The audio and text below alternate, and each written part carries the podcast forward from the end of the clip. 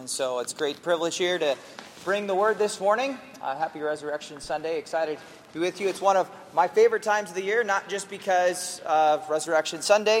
Uh, I love the spring. You can't help but look and see as you kind of look out that the grass is a little greener, not 100%, a little greener. I think today is uh, 73 degrees. Um, there's a tournament on, golf, that I enjoy. Usually it coincides with my oldest son's birthday.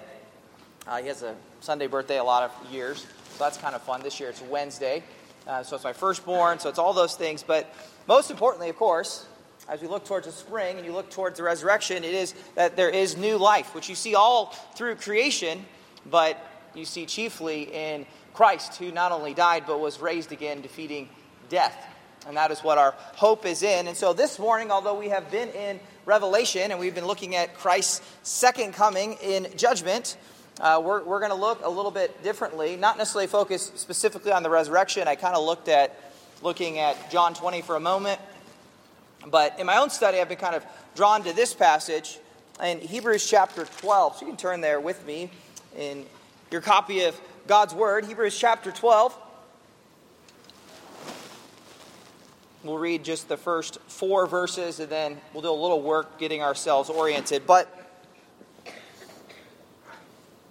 it is focused on Christ, His work, and how it should involve us being encouraged and motivating us to endure, to run our race as Christ is faithful and was faithful and is faithful to us. So we'll read together here just the, the short section we're going to focus in on. Of course, we'll, we'll look broader at Hebrews, but Hebrews chapter 12, verse 1 says, Therefore, since we have so great a cloud of witnesses surrounding us, laying aside every weight and the sin which so entangles us, let us run with endurance the race that is set before us, fixing our eyes on Jesus, the author and perfecter of faith who for the joy set before him endured the cross, despising the shame, and has sat down at the right hand of the throne of God. For consider him who has endured such hostility by sinners against himself, so that you will not grow weary, fainting in heart. You have not yet resisted to the point of shedding blood in your striving against sin. Father, we are thankful for all that you are doing and all that you have done, even as we look this morning again to the reason we are gathered, the reason that, as Paul says, our hope is not in vain, because Christ's resurrection is the first fruits of which we know when we are united to Him in faith that we will follow as well. That He has taken the sting of death and removed it. And so we are rejoicing this morning, being reminded as other churches around, not only our local communities, but in the world, celebrating what Christ has done. And yet we look forward as well at the impact of what you have called us as your church to be. So pray that you would be honored as we are encouraged this morning to reorient ourselves and be reminded of who Christ is, what Christ has done for us, and what it means for each one of us to follow after him. We just pray this in your Son's name. Amen. Well, the concept of focus is a little lost probably on our culture. Uh, we're a culture of professional multitaskers. Um, I'm just as guilty as the next one, but I found, and I think everyone knows this somewhat intuitively, that at some point certain things require focus to get really anything done. You're going to have to get rid of all the distractions and kind of bear down, particularly the more intellectual the work is. And if you spend your life, and I spend a lot of it behind a desk, sometimes it's you just can't get it done with being distracted. I appreciated a, a book came out a number of years ago by Cal Newport, and he had a book titled Deep Work. And his argument was simple, not to say a Christian book, just a work uh, book in general, but that for those who are going to be successful in kind of our informational world, you're going to have to learn how to do deep work. And so he looks back at people who've done the deep work throughout centuries and argues that it's even more important because there are so many distractions today. And he contrasts that deep work with against what he calls shallow work. Shallow work is simply the work that doesn't take a lot of focus and attention, but also doesn't have a lot of depth and a lot of staying and lasting power. The issue is focus. The issue is are we going to let something really shape the way we live? And the only way to do that is to say this is a priority, this is important, and to focus on that.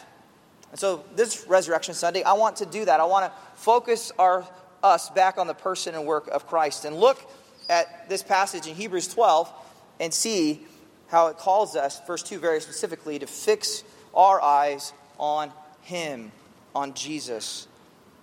So we're going to see that this morning. It's a well known passage that I think many of you probably have read and heard before, but it comes with a whole background 11 chapters of which we can't do justice.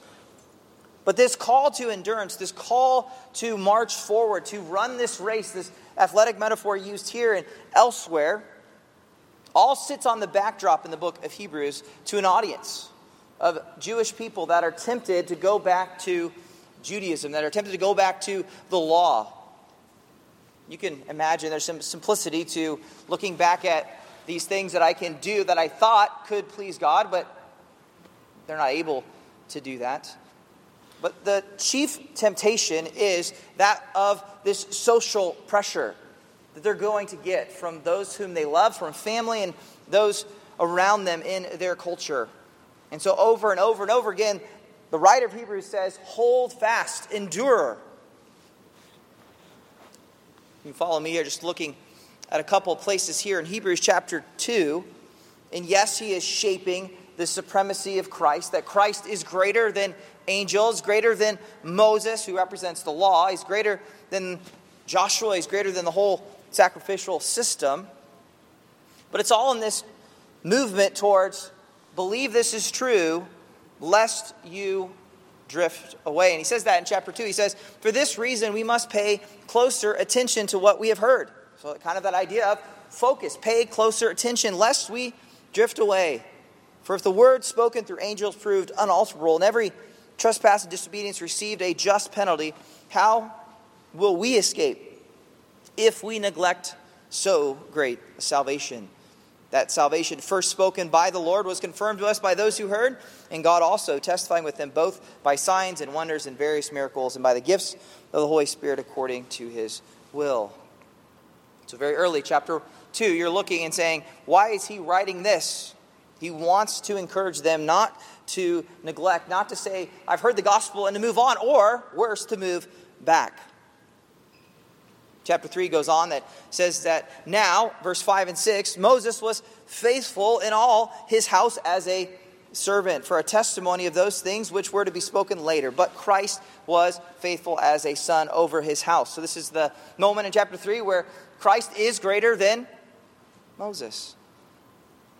He says, whose house we are. That is, we are the house, the household of God, as Paul says in Timothy, if we hold fast our confidence, the boast of our hope. And then a little later in verse 14, for we have become partakers of Christ if we hold fast the beginning of our assurance firm until the end. Just, you know, we could keep going. We're just going to do a couple more. Hebrews chapter 4. Therefore, let us fear, lest while a promise remains of entering his rest, so he's talking to a Jewish audience, this idea of rest, of Sabbath, the seventh day of rest in the promised land any one of you may seem to have fallen short of it. Therefore, let us be diligent to enter that rest, lest anyone fail, fall into the same example of disobedience, i.e., the example of the disobedience of that first older generation that didn't enter the promised land in Exodus. Therefore, verse 14, he goes on, since we have a great high priest who has passed through the heavens, Jesus, the Son of God, let us take hold of our confession chapter 10. Do this one and one more just to say, therefore, brother, since we have confidence to enter the holy places by the blood of Jesus by a new and living way. And so by this point, he's built this argument out the new way through Christ. A new way which he inaugurated for us through the veil that is his flesh. And since we have a great high priest over the house of God, let us draw near with a sincere heart in full assurance of faith, having our hearts sprinkled from an evil conscience and our bodies washed with pure water. Same idea, verse 23. Let us hold fast the confession of our hope without wavering, for he who has promised is faithful. So he's not just simply here to scare, he's not simply here to make someone wonder what if, but to, to move them towards assurance that they can hope without waving to endure. And then a little later in that chapter, he says, For you also showed sympathy to the prisoners, accepted with joy the seizure of your possessions, because this is the issue. This is the social pressure. People are being thrown in prison for what they believe, people are losing their property for what they believe. Why are they doing this? We've seen the persecution in those first few chapters of Revelation. Why? Why?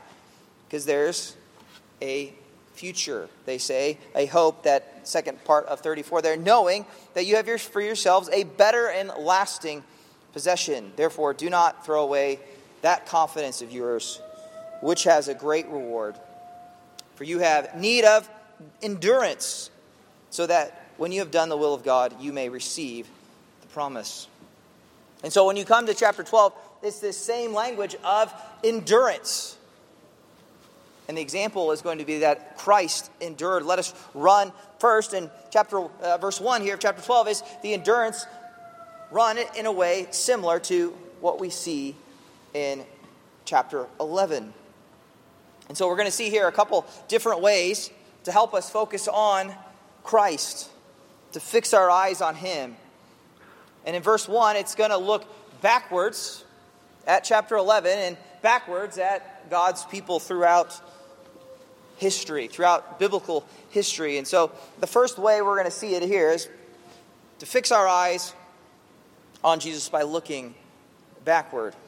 Now, the way I think of this is as you are going on a trip and you're driving on the interstate, you are going to take a look back into the rearview mirror every once in a while. It's not the most important thing. And so, if somehow you've heard a sermon on this where chapter 11 becomes all about how great the saints were, how great Abraham was, how great Moses was. You need to read a little bit more of Genesis, a little more of Exodus. In fact, Moses doesn't even enter into the promised land. It's not that these men and women, Rahab, as mentioned here, not that they are perfect, but they do things, they have actions that are motivated by faith because they believe, they trust the promises of God. And so, verse 1 here says, Therefore, since we have so great a cloud of witnesses, he's referring to this cloud of witnesses in chapter 11 surrounding us, lay aside every weight and the sin which so entangles us, and let us run with endurance the race that is set before us. And so the first thing he does is he looks backwards. He looks backwards here. And you go to chapter 11, verse 1, and he does so by looking back at what he has said about this very nature of belief or faith. And faith is faith in something. So it's not just simply a faith in kind of generic the wind, but this is a trust and faith in Christ. That's the whole argument of the book up to this point. And so, what is faith? Faith in Christ specifically. It is now faith, he says, the assurance of things hoped for and the conviction of things not seen. Why would he define faith before he lists all of these individuals? Because he's saying they didn't act out of this questionable wonder of a lack of commitment, but rather there was a true faith, and faith is a gift that comes from the Lord. But yes, it is true that by faith it is they, they, they, they acted, they believed. Verse 6 even says, And without faith it is impossible to please him, that is Christ. For he who draws near to God must believe that he is, and that he is a rewarder of those who seek him. So it's no shocking thing. You're, you're in a church and you're looking at the scriptures, and faith in God is a prerequisite. But even more than that, he's saying it's not just a faith in him and believe that he is, that he exists, but you believe that he is a rewarder of those who seek him, that he is one who rewards and one who judges. And the one that is presented forward is the pinnacle, which is his son. Do you believe it's true about him and what he has done? Do you believe this, what we're celebrating, to be true? And by that, do you believe that it really happened? But not only that it happened, but that he will be faithful to his promises to redeem us, to resurrect us. Because without that kind of faith, he's saying it's impossible to please him. He goes on to describe the faith of Abraham. Imagine the audience here. This would be between Abraham and Moses. These are the big guys. Abraham obeyed, verse 8, by going out to the place which he was to receive for an inheritance. He went out not knowing where he was going. It's this whole concept that he's going to build on that we miss a little bit because we live in a different culture. But what Abraham has done is he has forsaken what he's known, and we have that concept. You, you have things you know and things you're comfortable with, and he forsook that and went and did something quote unquote uncomfortable, yes. But more than that, over and over again, it's this idea of their culture being one of honor and one of shame. And we have some similarities we'll talk about today, but this would be heavily emphasized with the way it was instructed because it's going to be the, the social values. And that Abraham would leave his family to go to an inheritance, that he would go out not knowing, verse 8, where he was going, is a demonstration that he trusts, that he has faith of, of things hoped for, conviction of things not yet seen. Just an example of a demonstration of how do you know he was a man of faith? Because look at the way that he lived. He trusted the promises of God by trusting in what God would do in the future. He goes on there, talks about many of the things Abraham did, but even verse 20 I find interesting. By faith, Isaac blessed Jacob and Esau, even regarding things to come. And if you know the story of uh, Abraham's son Isaac, and he has twin boys, Jacob and Esau, who are very much different, very much opposites. In what way does Isaac demonstrate faith when he blesses Jacob and Esau? Well, in one way, if you know the story, God actually says that the blessing of the goes to of the, the line goes to Jacob, who is second born, which would be radically countercultural. In fact, you could say it was a shameful thing to do, but Isaac says, I'm going to trust the Lord, even though I don't understand. Why is he going to bless Jacob? Why isn't he going to bless Esau in the same way? But by faith, Isaac's going to trust the Lord. And likewise, Jacob, as he's dying, bless his, his sons. There's a trust that the line will continue. He has faith and trust in what the Lord is doing. But probably my favorite example, which is picked up multiple times in Hebrews, is Hebrews 11:24, the example of Moses. Because you see it demonstrated so clearly here that by faith Moses, when he had grown up, refused to be called the son of Pharaoh's daughter.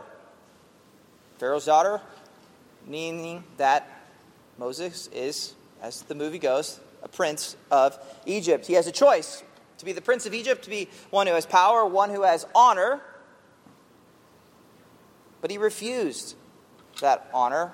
Why? Because he had faith, trusting in God's promises for God's people, choosing, verse 25, rather to be mistreated with the people of God than to enjoy the passing pleasures of sin. Why? Because he had an assurance of things hoped for and a conviction of things not yet seen. The short term choice was simple choose to be a son of Pharaoh. But the long term choice, looking, he understood and had faith that ultimately I'd rather be honoring God than have all the pleasures of the world. And so, verse 26 says it very much that way. In our context, looking at regarding the reproach of Christ, greater riches than the treasures of Egypt, for he was looking to the reward. And he goes on and gives many more examples over and over and over again, they choose what would be socially shocking, what, what you would say looks like a foolish decision. but they stand as the great cloud of witnesses for you to continue to endure because you're going to face trials and tribulations and temptations. And look, they trusted no matter the difficulty, no matter the challenge. They trusted God's promises. And so it's the call to the original audience don't turn back. And a reminder for us this Resurrection Sunday as well to not turn back. Christ is a better way, and he is not slow to fulfill his promises, but he is exactly on his perfect timetable. If you flip over to 1 Corinthians chapter 1,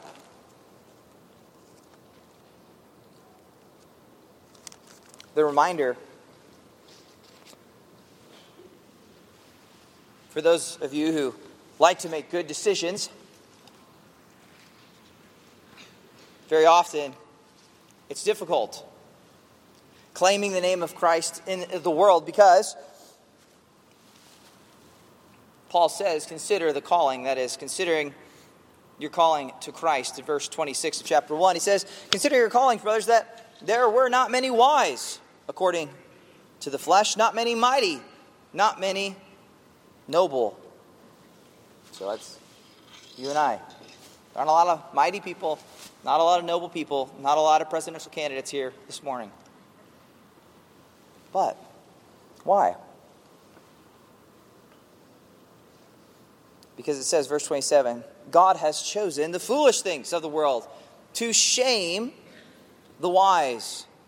That same concept, this idea of their culture, of how important the social values of being honored and being and avoiding to be honored and to avoid shame. He chose the foolish things of the world to shame the wise. And God has chosen the weak things of the world to shame the things which are strong. And the base things of the world and the despised God has chosen. The things that are not, so that they may abolish things that are, so that no flesh may boast before God. So there is purpose in this. That lest you think boastfully this is because I am so smart. This is because I am so strong. This is because I am so powerful. I am so wise. It says, no, that's not how God worked in the past. It's not how He works today. And one of those reasons is so that no one may boast before God. You have to come to the end of yourself and say, I can't solve it. I can't figure it out. And turn to Him. That's who He calls. Not the wise, but the weak. He demonstrates His power through weakness back to Hebrews. Hebrews chapter 11 is full of those weak individuals who God demonstrates his power in the most unlikely way. The history of the Old Testament, the history of the Jewish nation is not one of strength in numbers or power, but one of strength in who they served, in their God, and how he delivers them over and over and over and over again. The scripture goes at length to continue to redefine these understandings, these values of honor and of shame.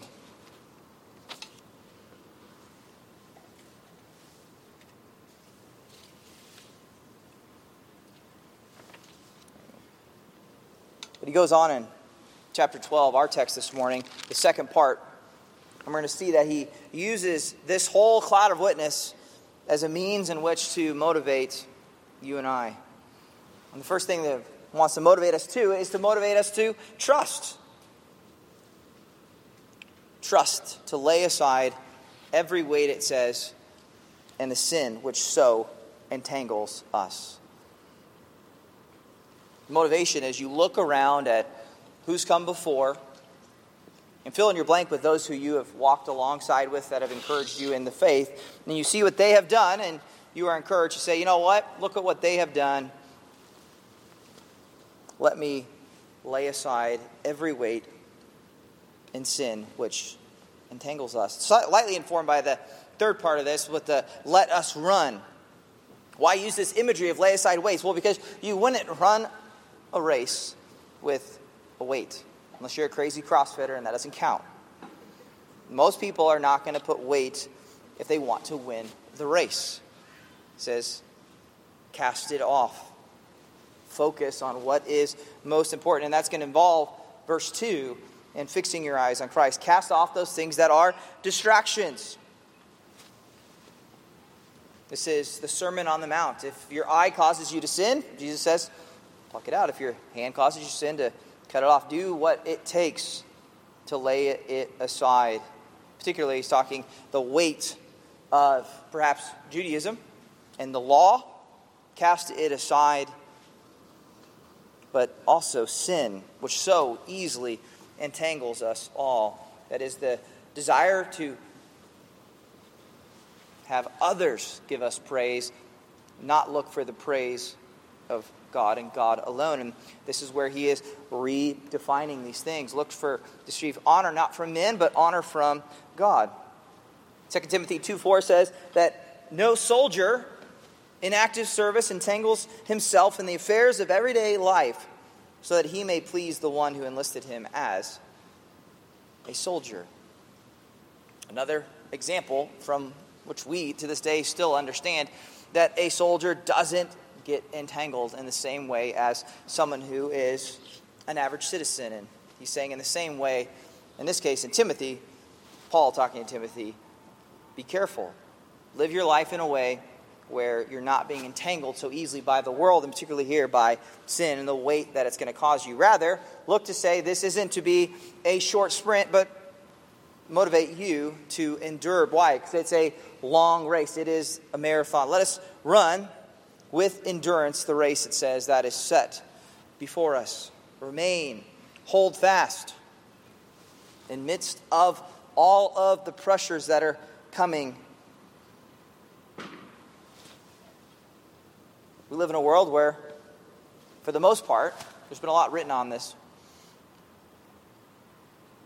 We don't have a kind of Middle Eastern culture of honor shame. And there's actually a lot of argument in philosophy that we should move back there and how effective honor and shame can be for social control. And historically, that's been true in most nations. And I think you see it with social media, right? You do certain things and you will be shamed into recanting or be canceled or be ruined. And so some arguing we're moving closer to it, maybe, moving backwards to it. But there is a way in which I say let us run with endurance the race that is set before us, that we understand this very much within our culture as well. That there are things that aren't going to make it easy to endure. So look in the rearview mirror when necessary and be reminded others have come before and be encouraged.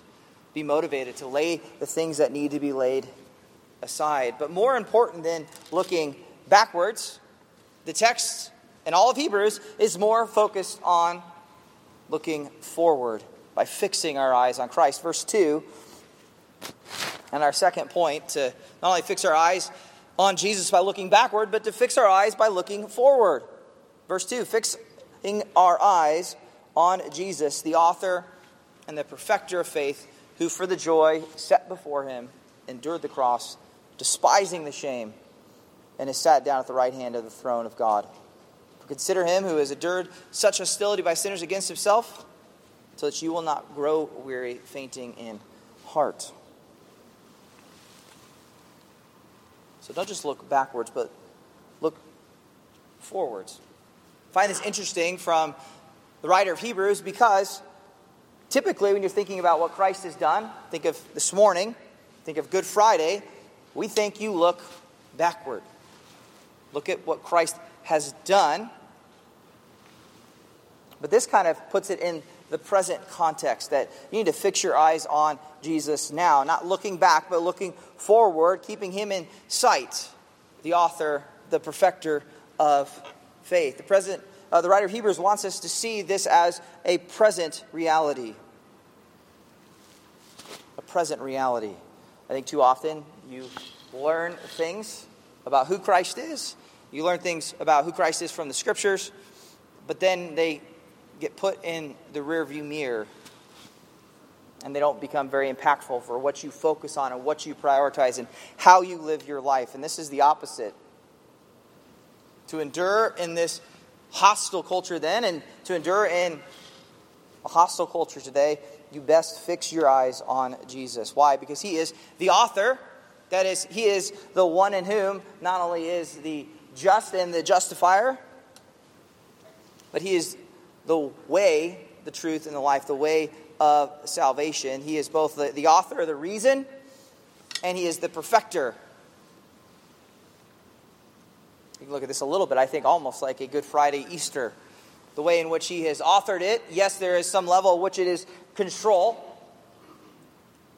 but he is the story, right? His life, his death. But also the perfecter of faith, in that he is the fulfillment of all hopes and dreams and all promises of God. As Paul says, all the Old Testament promises find their yes and their amen in him. He becomes an example here as one who, for the joy set before him, endured the cross. He's saying, don't just look backward, but look forward at what Christ has done, the author and perfecter of your faith, who, for the joy set before him, that is, the idea that suffering precedes glory, and that's seen throughout the Gospels. The cross is going to come before the resurrection, the cross before being sit, seated at the right hand of God. The joy set for him, he endured, it says, the cross. This is an argument from the greater to the lesser. If he endured the cross, how much more can we endure whatever trials and tribulations if he endured the cross? Namely, and he frames it not in, and this is interesting, he doesn't frame it in the concept of physical, which is how I'm sure we think, and we think of Good Friday. His physical sufferings, the beatings, the crucifixion, the focus here is one that this audience needs to hear of despising the shame, the pressure of the culture on them to be outcast, to be seen as weak. And Jesus, for a future joy, being seated at the right hand of his Father, endured the cross, and he despised the shame. He discounts the shame not just being brave, is this idea, of this idea what does it mean to despise the shame? Dis, um, this idea of dismissing or suffering or proving, but he provides a perfect example of endurance. And he's taking those values and reorienting that this idea of public a court of opinion that Jesus took what was the most disgraceful seat in the community, the cross, and he says, Yes, to everyone else that looks disgraceful, shameful. But in God's courtroom, in God's opinion, Jesus is worthy of highest honor, which is why the second half of 2 that he sat down at the right hand of the throne of God. Let's think for a moment as you think about that thought of despising the shame. As I said, there aren't a lot of things in our culture. We kind of live in a culture that is shameless, is usually the concept that's thrown around with American culture. But there are some things that move us into this idea where it's not just embarrassing or humiliating, but something that is more deep rooted the ideas of, um, I was thinking of a few off the top of my head. Of, remember a time, my place where the worst, most shameful thing would be to go back and ask mom and dad for money. Not just humiliating, embarrassing, but like, no, I'm not going to do that. Like, I, I, I will go without eating before I go down that low and go back to mom and dad. Maybe for some parents, you think, well, one thing worse than that would be someday having to turn around and ask your kids for help. And again, it's that pushing it to say this is something that is culturally not just humiliating, not just embarrassing, but this is this idea of shame. Something you don't, you can't laugh at. Failure is often put in this category. It'd be shameful to fail at a career or fail at a relationship as a parent, failing with kids, There's no way you can start to make light of those things because they're so deeply ingrained in the things we desire. But worse than all of those things that are kind of social, you go, yeah, that's a bad thing, because sometimes socially acceptable things can be wicked things. There's the way in which the scriptures reorient it to say what matters most is God's opinion. And failing at honoring God, who is worthy above all, is the worst sin and really the chief sin of all. And that's the good news of what Christ has done and what he has endured. He's flipped it on its head so that now, when you face all of the social pressures, and for them, whether it was shame from family, shame from fellow neighbors, the loss of work, as is mentioned in Hebrews, loss of possession, how can you continue? Why not just go back? Be accepted. Why endure when Christianity will bring you scorn and bring you shame? It's because they recognize what Christ has done for them and that He nailed that shame, whatever it is for them. Of course, the highest shame being dishonoring God to the cross. If you go back to the very beginning of the Bible, Genesis chapter 2, the issue of shame pops up very, very early. It is they were in the garden and they were naked and they were not ashamed.